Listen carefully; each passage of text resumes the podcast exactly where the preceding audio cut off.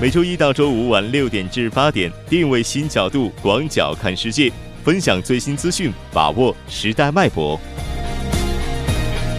锁定新闻在路上。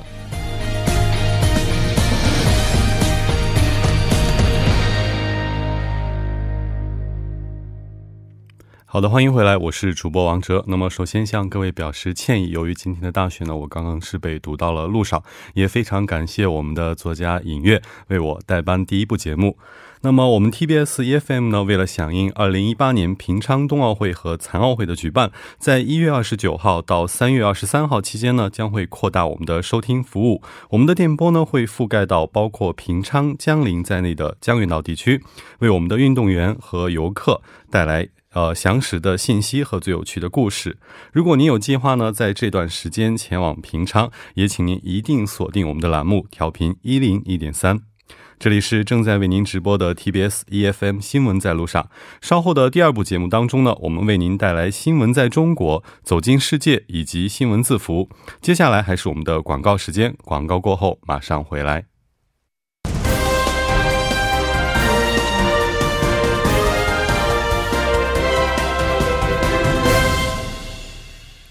新闻在中国带您快速了解当天的主要中国资讯。那么接下来还是让我们连线本台特约记者王静秋。静秋你好，主播好，听众朋友们好。好的，非常高兴跟静秋来了解今天的中国资讯哈。那今天静秋为我们带来的第一条消息是什么呢？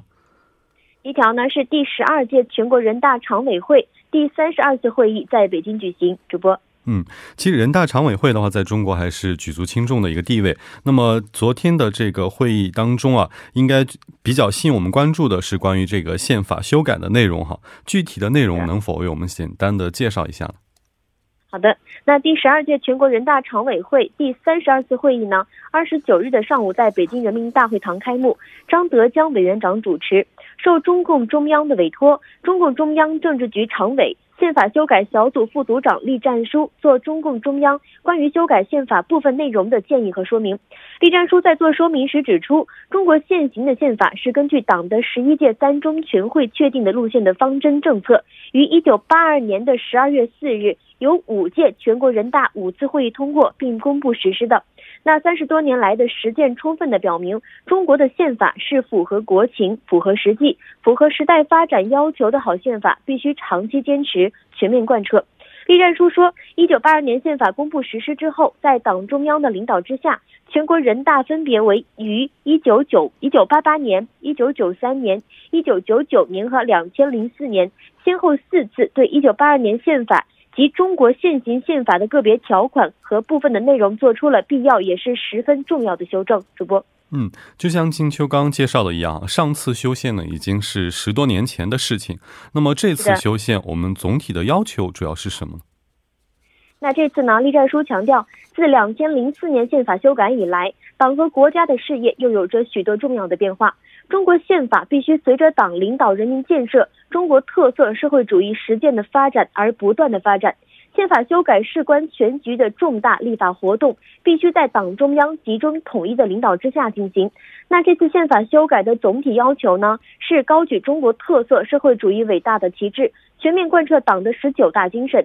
坚持以马克思列宁主义、毛泽东思想、邓小平理论三个代表重要思想、科学发展观、习近平新时代中国特色社会主义的思想为指导，坚持党的领导、人民当家作主、依法治国、有机统一，把党的十九大确定的重大理论观点和重大的方针政策，特别是习近平新时代中国特色社会主义思想来载入国家的根本法，体现党和国家事业发展的新成就、新经验、新要求。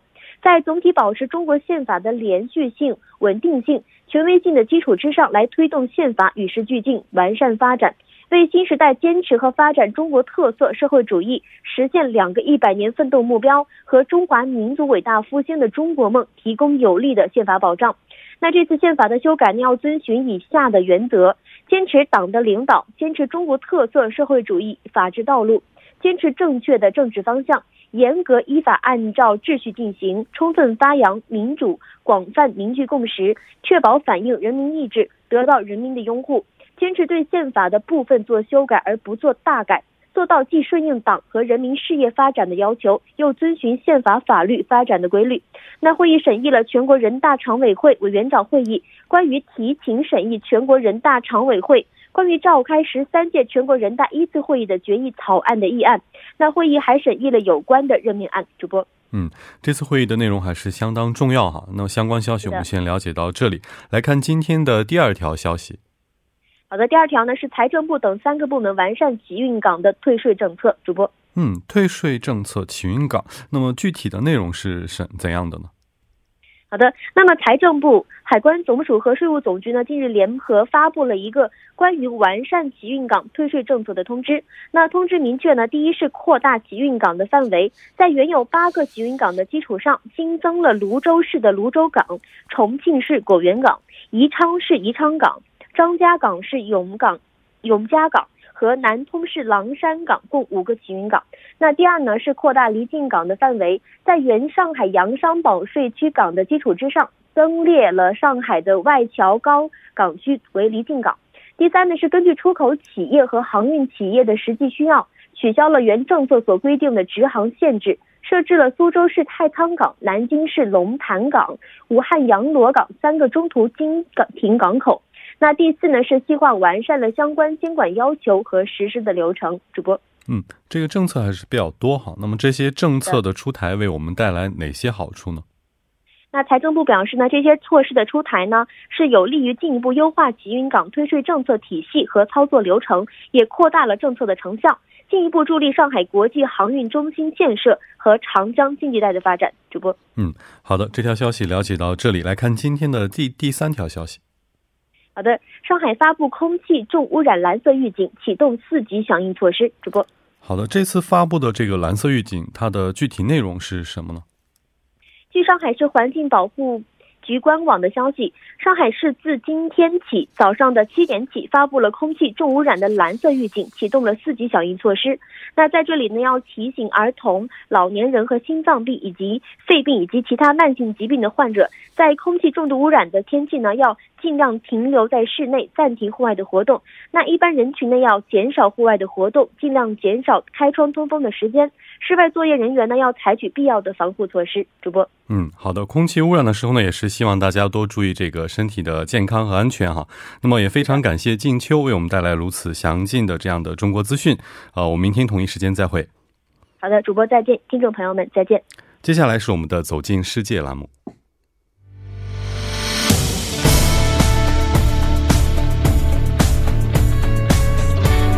您现在收听的是。新闻在路上。好的，欢迎回来，走进世界呢，为您介绍主要的国际资讯，带您了解全球最新动态。今天跟我们连线的还是本台的特邀记者齐明明。齐明明，你好。主播你好。嗯，非常高兴跟齐明明来了解一下今天的世界讯息哈。那么今天为我们带来的第一条消息是什么呢？第一条消息呢是欧盟同意英国脱欧后有近两年的过渡期，但是没有投票权。哦，这个欧盟脱欧，这英国脱欧的这些消息还是非常引人关注哈。让我们先来看一下英国脱欧的首席谈判代表他的说法是怎样的。好的，那根据欧洲联盟英国脱欧首席谈判代表巴尼耶二十九号表示呢，英国在脱欧之后二十一个月的过渡期间，必须接受欧盟的一切法律变动。并提醒英国呢，还有一些脱欧相关的问题尚待处理。他并警告称，在过渡期间，英国也许无法坐享欧盟与他国所签署的贸易协定的利益。而且据悉呢，这个欧盟二十九号为英国脱欧呃脱离欧盟后的过渡期限呢画下了红线。那英国在呃这在近两年的这个过渡期间呢，是保有欧盟会员国的现状，但是还没有投票权。嗯，那么英国政府对于这项计划有什么看法吗？其实根据这个指令明定呢，过渡期呢是从英国二零一九年三月二十九号脱离欧盟的那天起，直到二零二零年十二月三十一号结束。那根据这项所谓的谈判指令，英国在过渡期呢保有这个进入欧盟单一市场的权利，但是没有投票权。所以这项计划呢，在英国首相特蕾莎梅政府引发了深刻的分歧。那一个欧派议员指出呢，这已经使得英国成为了欧盟的属国。嗯，看来这个脱欧呢也是这个分呃意见比较多，歧歧义比较多哈。那么这条消息先了解到这里，来看一下今天的第二条消息。好的，那第二条消息呢是特朗普将发表上任后的首次国情咨文演讲，呼吁两党合作。嗯，呼吁合作哈，这从特朗普的嘴里讲出来，确实让人比较觉得异样。那么这次演讲它的主要内容是什么呢？据报道称呢，特朗普的这次国情咨文演讲呢将是乐观团结的。那白宫消息呢，这次演讲将涉及移民、基础设施建设和国家安全等多个领域。此外呢，特朗普还将就建设一个安全、强大和令人骄傲的美国展开演讲。他告诉记者，这个演讲包括很多领域。那他还将宣称税改大获成功，同时还将涉及包括打卡计划相关法案在内的移民政策。嗯，其实除了移民政策之外，他在演讲中应该还提到了这个军队重建和打击恐怖主义的主题，这些内容也为我们介绍一下。是的，那这个特朗普在演讲中呢，还将讨论军队重建、打击恐怖主义等主题。此外呢，特朗普还将称赞自己的税改政策以及股票市场的繁荣。嗯，其实各界对特朗普的看法应该是不太一样的哈。那么对于特朗普的这次演讲，各界的反应是怎样的？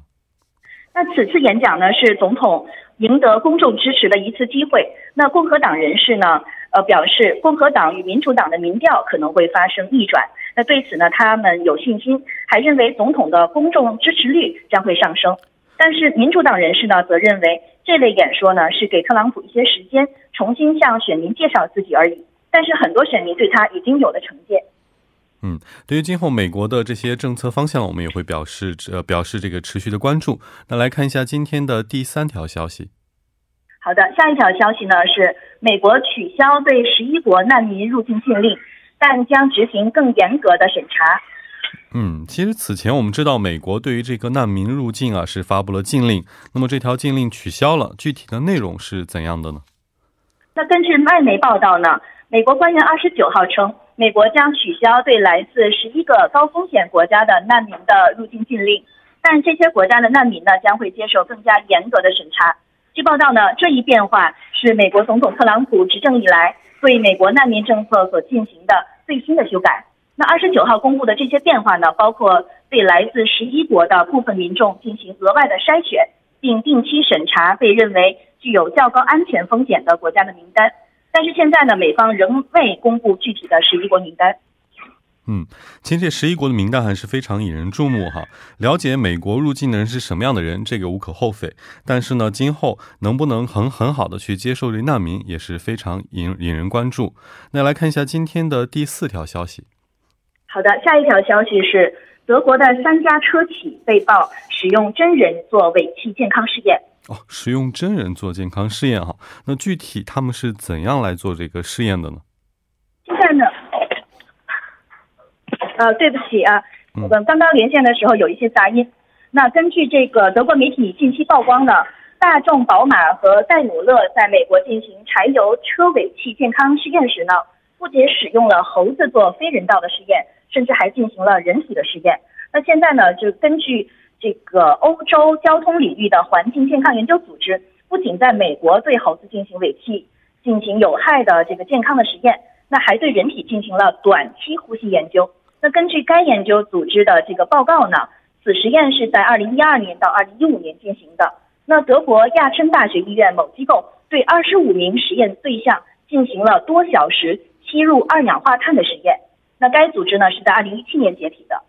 嗯，其实对于欧洲很多国家来说，拿动物做试验就是一件很让人气愤的事情哈。在这里竟然有人用人体做试验，应该会有很多的反驳。那么这几家车企对于这个报道目前是怎样回应的呢？其实早前呢，媒体就曝光了德国三家车企使用猴子做这个非人道尾气健康的试验，已经遭到了强烈的反对和不满了。那这个大众公司呢，在上周六公开道歉。他们承认当时所使用的研究方法是错误的，如果放弃这种实验会更好。那他同时还强调呢，并没有对试呃试验动物造成任何非人道的伤害，并为此行为郑重的道歉。而戴姆勒方面呢表示，并没有参与相关的实验，他们也表示对此表示非常震惊。嗯，其实还希望这个事件能有一个水落石出的这么一个结果哈。那也非常感谢我们的齐明明记者，我们明天同一时间再会。好的，再见。那么在刚刚的连线过程当中呢，这个出现了很多的杂音，我们在这里再次向各位听众朋友们表示歉意。嗯，接下来让我们一起来关注一下该时段的路况、交通以及天气状况。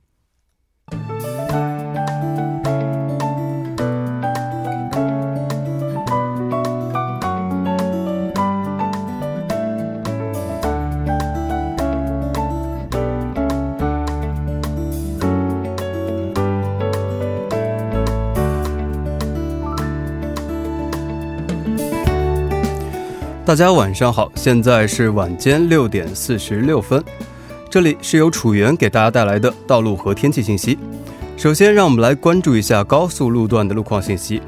京釜高速路段，京浦釜山至首尔方向庆新高速进入口的位置，之前发生的货车的故障已经得到了及时的处理。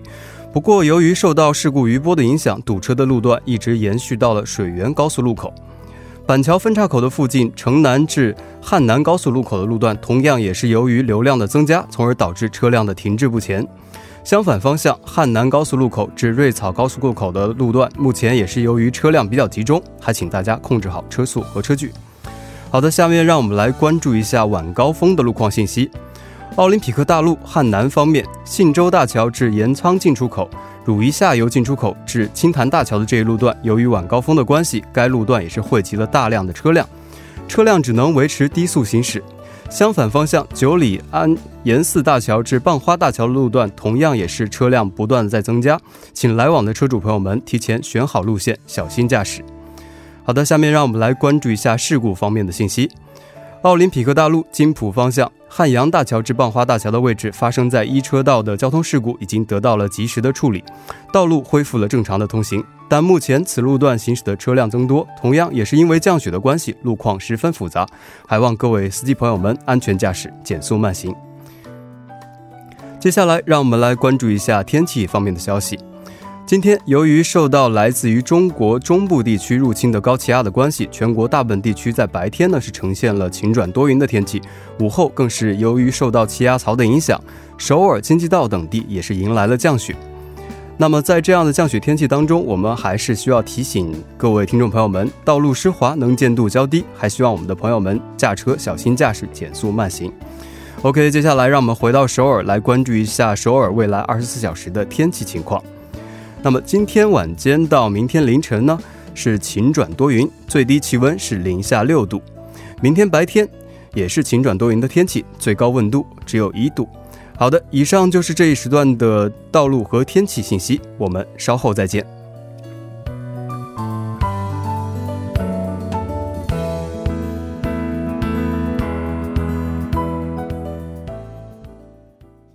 好的，欢迎回来，聚焦热门字符，解读新闻背后。接下来呢，还是让我们有请今天的栏目嘉宾尹月。尹月，你好。哎，你好，主播，我终于换了一下位置啊。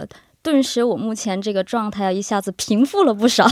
对，非常感谢哈，这个救场如救火哈，非常感谢音乐的帮助。那今天我们要聊的新闻字符是什么呢？啊，今天我带来的这个是韩国版 Me Too 运动。哎，这个 Me Too 是英文呢，我不知道发音好不好。就是就我也是啊，用中文来说，就韩国版 Me Too 运动是这样的一个内容。Me Too，对，感觉这个在以前刚学英语的时候，大家会经常会开玩笑的说哈。就 How are you? I'm fine. 对对啊，那是 And you 不是 Me Too。对，那 Me Too 运动的话，它具体指的是什么呢？对，如果大家对这个美国电影啊、好莱坞或者是奥斯卡比较感兴趣的话，应该对这个运动不太陌生啊。它是这个好莱坞的女星艾丽莎。等人呢，在这个一七年的十月，就这个美国的金牌制作人哈维·威斯坦性侵多名女星丑闻发起的这样的一个运动，当时呢，也是呼吁这个所有曾经遭受过性侵犯的女性啊，挺身而出，说出自己这样的一个经历，而且在这个社交媒体贴文呢，并且附上了标签，那个标签呢，就是这个 “Me Too”。当然之后呢，这这个运动是怎么发酵的呢？就是说，引发了政界呀、学术界呀、文化界等等各个领域内的。这种性骚扰和性侵犯的事件了。嗯迷途运动看来的话也是跟这个性骚扰事件有关对哈。但我看今天咱们的标题是韩版的迷途运动，对，是的。那也就是说，今天韩国版的这个也是跟性骚扰相关的吗？是的，那我们来看看它是怎么会扯上关系的。是因为昨天呢，是有位韩国的这个女的女性检察官呢，在检检察官的内部网上的这个媒体上发表了上传了一篇呢，呃，标题为自己呢是坐曾经坐在法务长官的旁边遭遇了性骚扰。但是就是没有能发生。然后他写完了这个标题之后呢，旁边是附附着了这个 “Me Too” 的这样的一个标记，而且他在昨天晚上呢，也是参与了一档这个新闻直播节目，口述了自己这个性骚扰的这样的一个经过。那我们也回顾一下他是怎么说的。那他是表示呢，在二零一零年的一个葬礼上啊，他坐在了当时是一个呃前检察。长官，我们管他叫 A 某吧，他的旁边，那这位长官呢，就时不时的就坐在旁边嘛，就搂个腰啊，这个摸个臀啊，这样的情况是屡次发生。而且当时那个场合是有很多的这个检察的长官，还有一位是法务长官，也就是说都是高管在的这样的一个位置，所以他当时就是碍于各种情面嘛，就是。未能及时的发生这件事情之后呢，他是想通过一些一起工作的中间人，看看能不能呢从这个前长官这边呢获得这个赔礼的道歉。他想只要呃这个长官诚恳的道歉，这件事情他就想表示解决了。结果这件事情过了几年之后。他却以这个人事调令的这样的形式遭到了报复，也就是说，他被下放到了一个统营的分局。当然，其实按照他本人的个人履历和经历来说呢，是根本就不会到这样的一个地方的。所以，他也是时隔八年以后呢，再次把这些内容呢抛到了这个检察官检察官的内部的网。然后呢，也是在昨天晚上参与了那档新闻节目以后呢，今天我们可以看到，就是所有的跟新闻有关的这样的媒体都在议论的这样。的一件事情，嗯，看到这个受害者呢是选择忍气吞声之后，非但没有换来这个加害者的道歉，反而是变本加厉的进行报复。是的，那其实我们应该也看一下这件事情之后，加害者方面有没有一些。这个声明或者立场发表出来。对，今天这件事情报道以后呢，也有不少的媒体去采访了当时这个加害者。结果这个加害者是这么说的啊，说是这个事情呢是发生太久了，而且呢当时还是这个醉酒的状态，已经不记得了。自己呢也是通过这些报道呢了解到这样的一件事情的。那么如果当时是真的发生了，那我道歉，哎，我不对。但是啊，他表示这个徐某表示的这件事情呢影响影响到了之后的人事调令，哎，这绝对不。可能这个不是事实，他是这么表述的。嗯，其实这个具体事实是怎样，可能还有待这个今后的考究哈。对，但不管怎么样，我们又提到了一个非常重要的关键词，就是职场的性骚扰。对，这个事件其实发生过也不止一次或者两次了。不过感觉这次的事件是更受这个媒体和大众的关注哈。嗯，我觉得可能会涉及到以下这几点。首先，它是发生在检察官的这样的一个领域。那我们想想，这个韩国对于检察官，对于这个司法界。哎，是有多么高的一个赞扬度？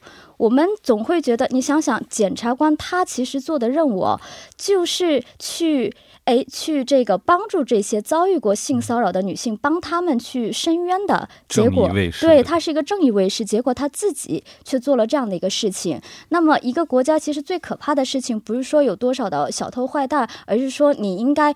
做着正义的事情呢，结果却是只是披了一个正义的外套。这件事情可能就是让大部分的舆论去接受不了。第二点呢，他是我们要了解到这位发声的这位女性啊，她现在还是现役的检察官。首先，她这个勇气呢，我觉得是值得我们为她点赞的。对你想想，他今后还是要面对自己的这样的一个职场的生活，而且其实，在韩国这种怎么说呢，女性在职场多少会有一些比较不利的这样的一个位置。结果她，呃，不管怎么样，肯定是中间他也是经过了很激烈的思想斗争才会。鼓出鼓起这样的一个勇气，参与到这样的一个直播的栏目当中去述说自己这样的一个事情，所以呢，我看到也有不少的媒体就说，可能这件事情啊会成为韩国 Me Too 运动的一个。这个开端，今后可能会陆续的在不同的业界都会传出相应的这样的一个事情。那么还有一点，它可能就涉及到跟韩国的这个官场文化有关了。我们来回顾一下，他当时说了，他在的是有很多的长官在的这个位置，你就想想这种情况，他可能。那个就是性骚扰的人，他可能不顾这些人的目光去做这种事情，已经不是说我想性骚扰了，而是说我可以性骚扰，就是说这个权利的左右的把握，怎么样去判断？对，知法犯法，胆大包天的感觉哈。对，那不管怎么样呢，其实这件事情也让我们再次又联想到了这个职场文化。是的。那其实要构建一个和谐的职场文化，我们可能还要走很远的路。没错。应该怎么做呢？对，确呃，首先是要改善我们的这样的一个认知。我觉得，首先是对这个职场新文化的一个认知。因为这件事情发生以后呢，我看了很多的这个媒体的舆论呢，我们我是觉得我们这个个人，首先这个认知方面是要有所这个转换。嗯，其实还需要我们大家一起努力哈。我觉得这跟每个人都是分不开的。对，那也非常感谢尹月为我们带来今天的内容。新闻字符呢，到这里就结束了。呃，我们明天同一时间再见。好的，我们明天再见。好，到这里我们新闻在路上第二部节目就完全结束了。稍后的第三部和第四部呢，为您带来科技最前沿以及新闻放大镜。不要走开，马上回来。